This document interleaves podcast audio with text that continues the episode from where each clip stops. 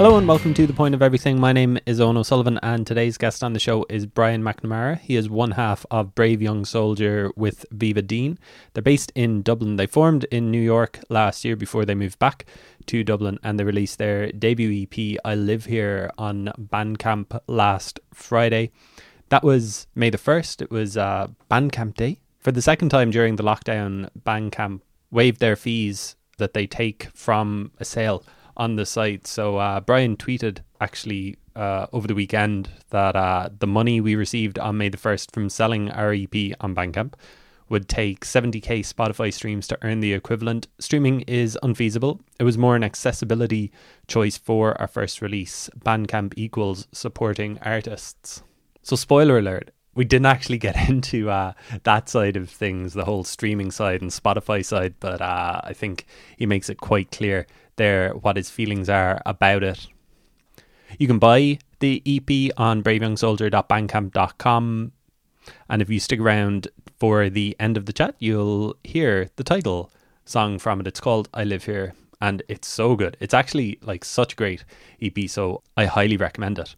And don't worry, our chat is really good too. I think we started off by talking about how Brave Young Soldier started in New York and just Brian's journey from Galway in 2008, 2009, when he was finishing up his leaving cert, to where he is today, where he's also the co founder of Dublin Digital Radio, which has been going strong for a couple of years now. And as he explains in the chat, seems to have uh, picked up a bit of steam as well, not just during the quarantine with more shows and more listeners. He says listenership has quadrupled during uh, the lockdown of over the past like what is it, seven, eight weeks at this stage.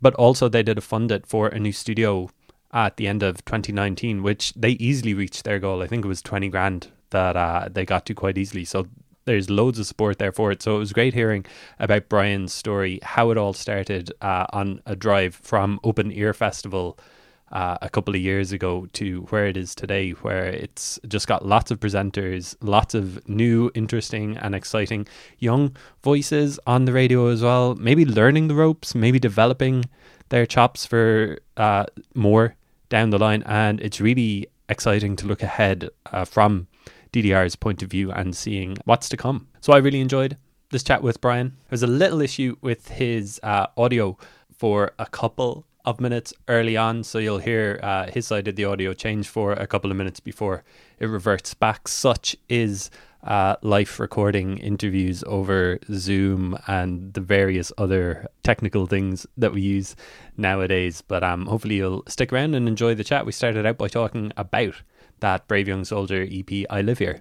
Five tracks to start off with the new EP. Is this what happened in quarantine? You had these tracks and you were like, well, I have nothing else to do. It's about time I focused on this and got them out up online. Yeah, pretty much. We lived in New York last year. I was there, we were there for like a year and we made all the tracks there actually. Mostly recorded in our bedroom in Brooklyn and some of the vocals.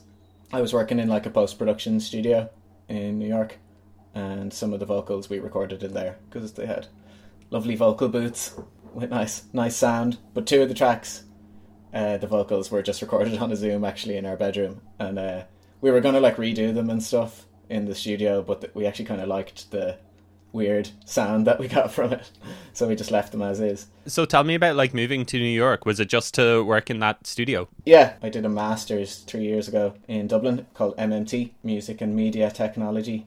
Lots of people you might know like Rob Robbie Kitt did it. Uh, Linda Buckley used to teach on it. Uh, David Donahue. Yeah, it's a great course. Changed my life. But after you did that, you're allowed to go to the states for a year if you want on a J1 type visa. Yeah, so I went there and got a job in a post production studio. Ended up working there for the year. It was great. Ah, were you were you like hoping to stay longer, planning to stay longer, or was it always just like one year we'll try it out, we'll see how it goes, and then like we'll we'll head back to Dublin? Yeah, it was pretty much like uh, I'd always planned to just do the year.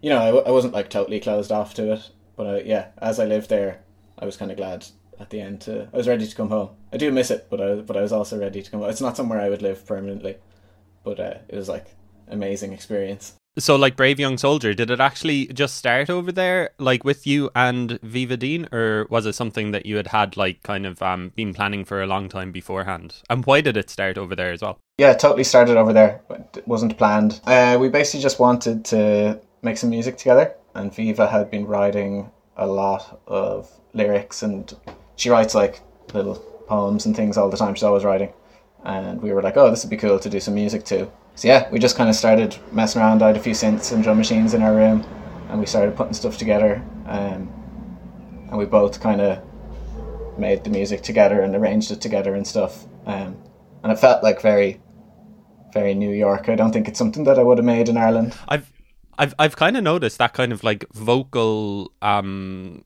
uh, what do you call it, like performance over a kind of an elect electro electronic beat. Uh, it's kind of become more popular. I don't know. Is there like a specific kind of genre that it's actually like classified as? Yeah, yeah. It's like often when I'm sending it or showing it to people, I don't really know like what to call it or how to explain it or anything because like it is like the bones of techno or house or whatever. You know, it's electronic, electro kind of beats, but the the spoken word kind of element, I guess you could call it, kind of totally changes it to be more of a you know, it's it's like, you, would you listen? Would you be dancing to this in the club, or is it like stuff that you sit at home and listen to? I don't know. It's kind of in between. Yeah, like when you sent it to me and we were emailing back and forth trying to sort this out, I was just like, oh, you know, you've got to send it to Cian Ó and you were like, I've I've already sent it to him, just because like it's it's that kind of song where I just think like if if you ca- kind of don't know when to play it, like in the club or at home or like on headphones or whatever, Cian like is just able to make sense of a track like that and where it should go and where it should fit in with other stuff as well. Yeah, yeah, I've actually been a big fan of Cian. I grew up in Galway, and my mum knows Cian quite well. Oh, okay. um, and yeah, he's he's just been a, a legend. Like when I first started getting into DJing, Cian was a great help, and yeah, we've been in contact for years. Oh, great. He's a very, a very good man. Yeah. um, maybe tell me about that, like how you kind of got started, because you're one of the co-founders of uh, DDR, and I think it kind of it seems to have started just like um, with you having volunteered in Berlin community uh, radio and kind of figuring out maybe that's something that could work in Dublin. What about like before that? How did you know that you wanted to kind of get into uh, DJing, and how did you get to Berlin? When I first started getting into it, I was like 16. My brother, my, I have an older brother, Emmett. He was DJing when I was like a child. he's a good bit old. He's like eight years older than me, so he always had like a set of decks in the house.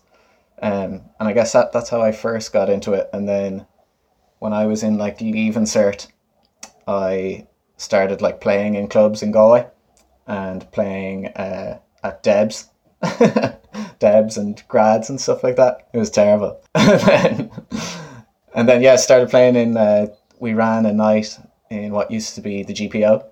It's now it's actually not a club anymore. It was GPO, then it was Carbon, I think, and now it doesn't exist. It's turning into a Wetherspoons in Galway there. Oh, when, when would this, yeah. when would this have been? This was 2000, and I did my leave leaving cert 2009. Oh, okay, okay. Yeah. Uh, so yeah, geez, that's like 11 years ago. Wow. what, what was Galway like? Was it was it like a welcoming kind of place? Like, did it have places that you could go, or were you always like, you know, oh, I want to go to Dublin, want to get out of here and actually find some new spaces? It was actually quite good at the time. There was this club called so when you're in leaving cert, you kind of split into like there was a club called Cuba, and that was where like all the, you know, the, the music heads would go. and then there was another cu- club called uh, CPs, which is electric now, but it used to be CPs, and uh, that was like for getting pissed. That's a very large generalization, but uh... I like that you're. I like that you're like having to mind your words about how you describe these places. yeah, people who were kind of into me and like maybe three or four mates would have been into DJing and stuff, and we used to go to Cuba, and there was a DJ there called Berno. He used to play. This was 2009, so it was like Justice, like uh, Erol Alkan kind of electro clash kind of stuff. Um, and he used to play that, and we used to yeah get our minds blown. But it was good. And then like a year at, when I moved to Dublin then for college, yeah, but a year after that, a club called Factory in Galway opened, um, by jo- John Gillen. His uh, he's still run. He's still a part of Electric, I think. Um, but Factory was like something that I had. I know Galway used to have a big scene before I was like old enough to go out. There used to be like you know, Fatboy Slim, Carl Cox regularly playing, but I kind of missed the boat on that with my age. But this was like the first time that they'd been getting like regular international bookings every weekend into a club in Galway. So we used to go back to Galway every weekend, pretty much from Dublin, to go clubbing in Factory, and it was great. It was amazing. It was such a good time for Galway. I don't think it doesn't really uh, happen anymore like that here in Cork, you know, we always have kind of Sir Henry's, and people would always be talking about, you know, like oh, the the glory days of like dance and clubbing and stuff like that. Is that the same in in Galway? Like people would be talking about like um, Fatboy Slim and all those. Uh, like I guess uh, when would that have been? Like nineteen, like late eighties, early nineties. Uh... I think I think even later, maybe like ninety eight, maybe like mid mid. I think that most of the nineties there was like a lot of good clubs going on. Like there was 15 nightclubs in Salthill at one stage. 15. Yeah. like which is insane. like there's like two nightclubs in Galway now. Um, and there used to be apparently there used to be like, you know, a split between people who would go to Salthill for your night out and people who would go to the city. But yeah, like I have I have a few older friends from Galway who would have been like Porrick Disco Knot and Keen and uh, you know, a few of the older DJs and they they showed me. I think I can't remember who showed it to me now, but they showed me a magazine. There used to be a dedicated Irish DJ magazine. Uh, I can't remember the name of it now, but it was in the nineties, and it had the lineup for all the Galway clubs for like the month of March or something, and it was just crazy. It was like you know, it was like a London or Berlin club.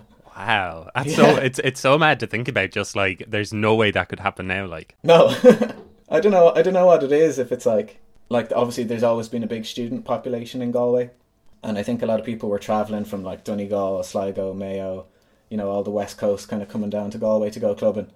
Like that just doesn't really happen anymore, and I don't I don't think the students, the student population, are just that into dance music anymore, like or or the DJ culture the same way. Like I don't know, people just seem to be really into it for some reason in that era. But yeah, I don't know if it's all. There's probably also a bit of nostalgia, you know, like who knows what it was actually like. Uh, it's it's like when you're telling me the timeline, like graduating from the Leaving Cert and moving to Dublin in 2009, like all I can think is just recession. You know, like yeah. that, like that's that's kind of where like this big kind of creative spurt came from in Dublin. And I get, I'm presuming like you were kind of uh, in in that circle as well. Like um, you know, I remember Block T and hearing stories about that place. Yeah, like I, I actually kind of came to like, I'd say the current like DDR kind of people and like that kind of type of music a little bit later. I was definitely into like much shiter music for a good while. and like just kind of like when I first moved to Dublin, I was DJing a bit, but like definitely more like uh, studenty kind of music, you know, like deep house kind of stuff, and like yeah, just stuff I wouldn't be into at all now. But it was all part of you know getting a bit more educated with it. I was more into like partying, I'd say, for the first year or two, just moving moving to Dublin and like getting a bit carried away. That has to be um, done as well. Yeah, yeah, of course. It's all you know. That's why I, I wouldn't really hate on any clubs or that's you know you see people complaining about oh it's just such a young crowd in that club or something like that or but like that's all part of it. They need somewhere to go as well, you know. Just before we like continue kind of your journey, I did want to ask you, you know, kind of the state of Dublin at the moment. Maybe like pre lockdown because it's hard to think what it's going to be like post lockdown or anything like that. Is clubbing still a big part of the city or is it kind of like more and more kind of like uh, you're trying to squeeze these good, you know, good good clubs in air quotes or whatever into like smaller and smaller spaces? Yeah. Yeah, I, I guess I kind of missed the last year of clubbing because I was living in New York and like I only moved back in a uh, like uh, late November so I only got a few months, about two months of clubbing in there before everything closed. But like, yeah, I mean, in in regards to like DDR and the parties, we run like we usually just run our parties in Jigsaw. I don't know if you've ever been there. It's a community center, I would say, rather than a specific nightclub. You know, it's BYOB. There's no bouncers and stuff like that, and it's probably my favorite dance floor in the world. Actually, I actually think it's an amazing place. Not being a a capital backed, you know, actual nightclub, it's always in danger of closing down. So I don't know how long it'll last, but on, honestly, I think it's one of the best places I, have I've been to parties in the world. But in regards to actual nightclubs, obviously there's slim pickings. Uh, you got Tengu, which is a restaurant. There's lots of great nights there and great parties, but I just can't enjoy myself whenever I'm there because the layout of the, you know, you got the smoking area and the toilet on each side of the dance floor, so there's just always people crisscrossing and bumping into you. It's quite hard to zone out in there, I find. And uh, you got Wigwam, which has kind of changed from the, the legendary Twisted Pepper that it used to be. It's not really the same crowd in there. I, I still love the basement dance floor down there. But yeah, clubbing in Dublin in general, like, you know, just look at the Give Us the Night campaign. That's that's the main problem, I find. Until we fix that, I don't know what else it's going to do. Just later later hours is like the key number one thing. Yeah, I don't I don't even know if it's later hour like later hours is obviously a part of it, but the the licensing fees are a huge thing for me. So like it's just really hard for anyone to open a new place right now. And like it's honestly it's not really worth it. Like the fees you have to pay to open for 4 hours at night. Like that's why you have to be a restaurant or a cafe or whatever during the day. And I, I think until that changes will like there'll be no there'll just always be a small choice. Would you be optimistic that it will change? Like it did seem like Give Us the Night had a lot of momentum, um, like even around the time of the uh, election, and there was positive stuff coming out of it. I mean, who knows what it's going to be like now? But um, did you did you think that like oh things might actually change this year? Yeah, maybe. Like they they were actually making a good bit of ground, and like Fine Gael would be the last party you would expect probably to get on board with that stuff, but they actually were. They seem to be listening. Like economically, it's a no brainer like it would create jobs and i think spinning it that way to the politicians is the best way of going about it. Like look at all the business this will generate. If you if you're stagger opening times if you have a proper transport service that you know workers and bar workers can use at night time it's all good for the economy and i guess when this all ends that's the kind of stuff that they'll want to be trying to do to kickstart it again. I mean it's a no-brainer for for people like you and me but it's just trying to convince convince the others of what works. Yeah. Did did you find like when you were living in New York and maybe Berlin a couple of years before as well, that was kind of where the clubbing culture was going a little bit, kind of in smaller spaces or kind of in uh, spaces that would have been restaurants during the day? Yeah, I guess, I guess so. Like, I mean, I've always preferred smaller places in general. I just think it's more fun. But like to compare cities like with Dublin, I think the small nightclub space in Dublin is just harder and harder to run because of those licensing rules. Like, like if you think of Wigwam's basement, it's like a two, I think it's two fifty or three hundred capacity at a squeeze. Like, and I think that's if you know people are allowed to roam between both floors or whatever. And like besides that and Tengu, where is there another small to medium spaced club? You know, Button Factory is a huge step up from that. It's like a thousand people or whatever. Academy the same, and that's the only kind of feasible way if you're just a dedicated nightclub you have to be uh, able to hold like a thousand people or whatever, and that just totally pushes out small to medium sized artists.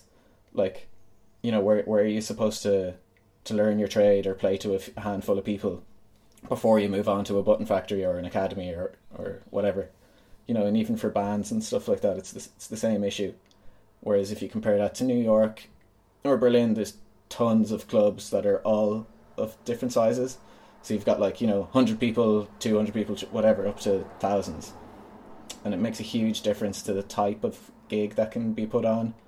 Um, and it definitely is not as much of like a headline culture as I would say is in Dublin at the minute. I guess that headline culture will be something that might have to change. Like um, whenever we're allowed out and yeah. into clubs again, you know, I think there will maybe be more of a focus on local, maybe for a while yeah, anyway. You would hope so. Like I'm not, I mean, it's great to see a headliner every now and again, but uh, it, it, like it, it doesn't really play into the whole the local scene. I don't think, um, and that's like something we, we really tried to do when we started DDR. Like we've never booked an international artist for any of our parties ever. Not to say that we never would, but it's just like something we don't feel like we need to do because there's other people already doing it, and like we felt that we had such great talent in Dublin across a huge range of different types of music and stuff. Um, that there was just no need to bring any anyone international in, and like why not showcase what we have here? And yeah, I think when this is lifted, there'll probably be travel restrictions of some sort for who knows how long. So it'll be the chance for yeah local scene to get get back on top. Coming back to DDR now, like where it's at right now, are you kind of almost surprised that like the idea that you had like about maybe four years ago, I guess has has like created all of this? Like was was that the plan like back back in 2016 no. or like what was like the main goal? there was I don't know if there was a main goal. yeah, I kind I kind of got the as, as, you mentioned earlier. I was, I was living in Berlin for a few years, and I was work uh, like volunteering with a BCR Berlin Community Radio, or IP. It ended last year. It was a great place. Um, I used to do Fridays there. I used to like take the artists in every Friday and make sure things were running smoothly. And I was just like, oh, this should like exist in Dublin. This would be amazing. Uh, and then when we came back, when I moved back to Dublin, uh, it was actually the first year Open Ear was on. So yeah, it was around 2016. And uh, Sean Finnan, who I set up DDR with, um, yeah, the two of us were just like, oh, let's go for it. But yeah, the plan at the start was just like, let's just. I think we only ran at weekends at the very start because we didn't have enough shows to, to fill the rest. And there wasn't like a huge plan of what. Definitely didn't think it would be what it is now.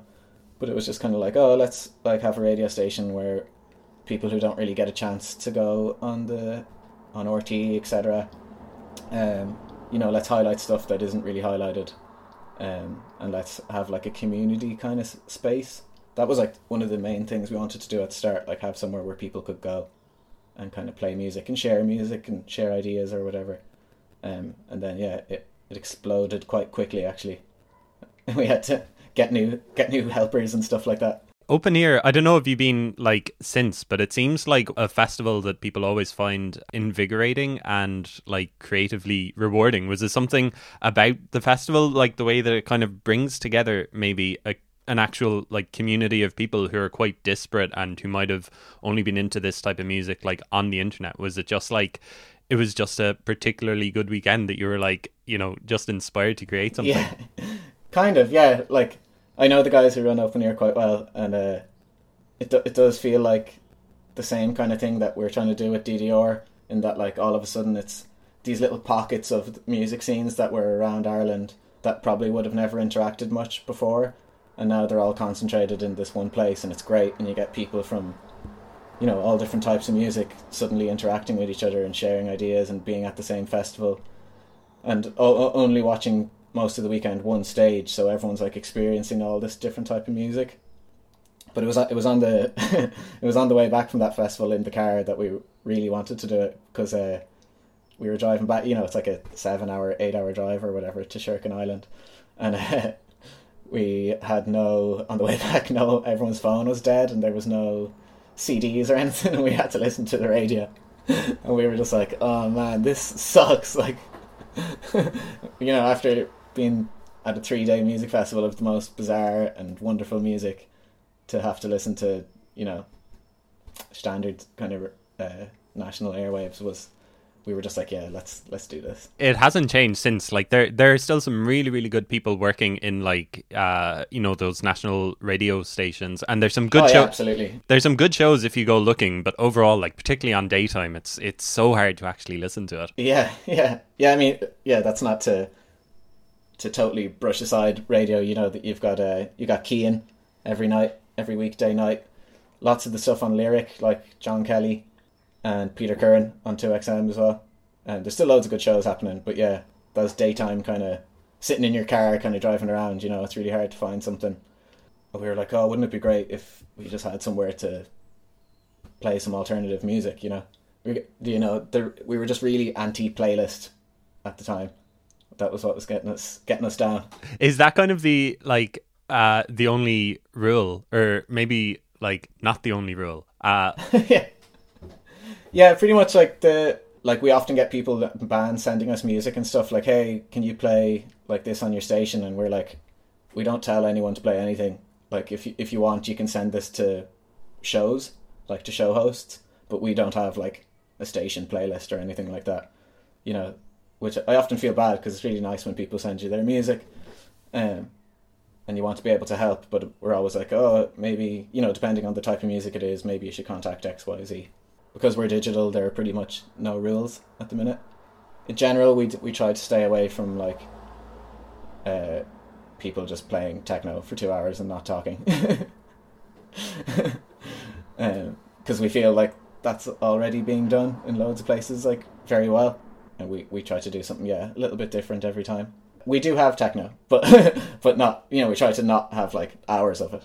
I guess it is kind of just about developing the trajectory of the of the station as well. Like you want to kind of like move on and move up as well. Yeah, I mean it was definitely like uh pretty much only music for the first like six or seven months, I would say, and then like very quickly we were like, oh, this could this could get stale. You know, let's branch out a bit. So we had a politics show for a while. And we, yeah, we have like movie review shows, and you know, we were like, okay, let's let's diversify as much as possible, and uh, that's still something we, we're trying to do all the time. We're always like, what what are we lacking right now?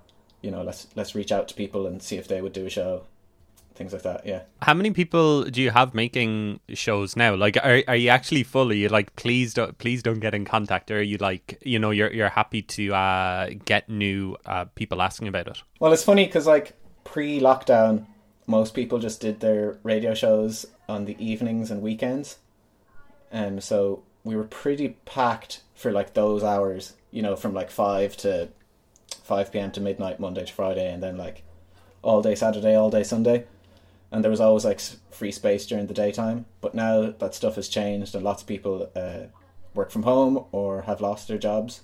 Um, there's like lots of people doing daytime slots now, and it's really like brought life to the station. I I feel anyway. You know, you listen to like. I don't know if you listen to like Charlie Bones on NTS in the in the morning. He he he'd be on from like nine till twelve in the mornings, and I always felt like that kind of area was something we could have on DDR, and uh, we we've started all these breakfast shows since quarantine started, and uh, it's brilliant. And we we have like, I think we've like quadrupled our listenership in the last two weeks. People are just really into it because I think people like listen to DDR a lot at work, depending on the type of job they do. They'll just have it on in the background or whatever, um, and it's much nicer having live shows than than playbacks of the night before or whatever. Yeah. People recording their shows presumably at home and stuff. You did a big Fund It, like a successful Fund It as well at the end of uh, 2019 to open a new studio in the complex. Straight away, like a couple of months after it opened, are you like, do, do you actually even need a studio like to be able to like host this radio station? Like, does it make you question everything? yeah what a waste of our twenty k or whatever it was. yeah, it's a shame. It's just sitting there now. Um, we only got like two months out of it before we shut down. Even when the studio was open, there were still people recording from home. We don't recommend it. Like we try to push people to come into the studio, just because, especially with the new place, like we really want DDR to be a place where you can come and hang out, even if you're not doing your show or like stick around for an hour or two after or before your show. You know, chat to people. We've got a big lounge area there, and um, there's like couches and a hangout area. It's an office space as well that a few of us work from. So yeah, we do try to encourage people to come to studio. Obviously, we can't do that now, and it isn't totally needed. But like, the equipment we have in the studio is much better and stuff like that. You know, we've got world class mics and CDJs and mixers and sound desks and all that, um, which the fund kindly paid for. Um, so I, I do miss it. Like I do miss the, the just the sense of like meeting people every day and having that community kind of hub. I mean, it's still been great to be on the chat box online and stuff and meet people that way, but yeah, I, I do feel like a little bit is missing not having the studio. And so, how much time say before the quarantine would you have spent on DDR and are you actually spending more time on it now like kind of the behind the scenes stuff yeah well there's, there's quite a big team of us only like six months after me and Sean started the station like we, we brought on on board a lot more people. It, it fluctuates how many people do because obviously we're all volunteers, um, so people kind of come in and out as they as they please, which is fine. Um, but there's usually about ten of us kind of running things, and like everyone has their different roles and stuff. And the scheduling team, I must give them a shout out. Tom and Rachel, they're just doing loads of work because they're scheduling all these new shows and moving stuff around because of quarantine and it's uh, it's tedious stuff, but fair play to them. But yeah, there's like like there's more there's more shows happening now than there was. More listeners, more everything. I would say, but I don't know if it's more work. Our parties have all stopped, which are a good bit of work as well. All all the ev- external events and you know partnerships we do, none of that's really happening at the minute. So I don't know if it's more work that way, but uh, a lot of scheduling. I was I was just wondering, like, while while you were talking and explaining all of the work that kind of goes into it, where you found the time for Brave Young Soldier and to like start it all up. I was like, man, what? Where's his free time? yeah, yeah. I actually like uh, at the minute I, I work freelance. I work from the DDR studio, which I don't know if it's good or good or a bad move yet because I always end up doing DDR stuff every day when I'm in there. Um, but it's nice to be able to like be there every day because in our previous studio uh, like there w- there wouldn't be someone there all the time. So like often people who's doing a show would just go in and do their show and leave. Um, and if they had like an issue or whatever, they'd have to call someone or message someone. Whereas now I'm just there and can usually fix it on the spot. But yeah, it does take up a lot of time. It's something we're trying to address at the minute. Yeah, yeah. Well, listen, be- best luck with uh, DDR. It sounds like it is. It has kind of like um, I don't know, being galvanized, I suppose, in the past couple of weeks, as as you kind of say, like you know, with the listenership picking up and everything. So hopefully that kind of continues and uh, like it goes from strength to strength. And like Brave Young Soldier, the EP is released on May first. So best luck with that. Is that kind of like um the the main thing you're looking towards with that at the moment, or do you have kind of more of a plan? Like, do you have more releases to come as well over the year? Uh, yeah, well, we were supposed to do like uh, we were supposed to play at this festival a few weeks ago. Um, alternating current. it's only like three weeks or a month ago. It feels it's crazy. Remember that? Uh, but yeah, that was supposed to be like the debut live show, and we were going to like sell the record at it and stuff. Uh, but we kind of abandoned those plans, and we were like, oh, let's just release it digitally. But yeah, we're planning to do another release this year, hopefully, as well, if we can. Uh, Viva, my girlfriend, is just finishing her thesis, so she's very uh, occupied at the minute, and uh, yeah, I, I'm just busy all the time. But yeah, it's important to make time to make music. I think it's yeah, it's keeping me sane at the minute anyway. Cool, cool. Um, yeah. great. Well, look, best luck with that, and best luck with uh, DDR and everything else as well. And thanks for uh, chatting. Yeah, no bother. Thank you very much.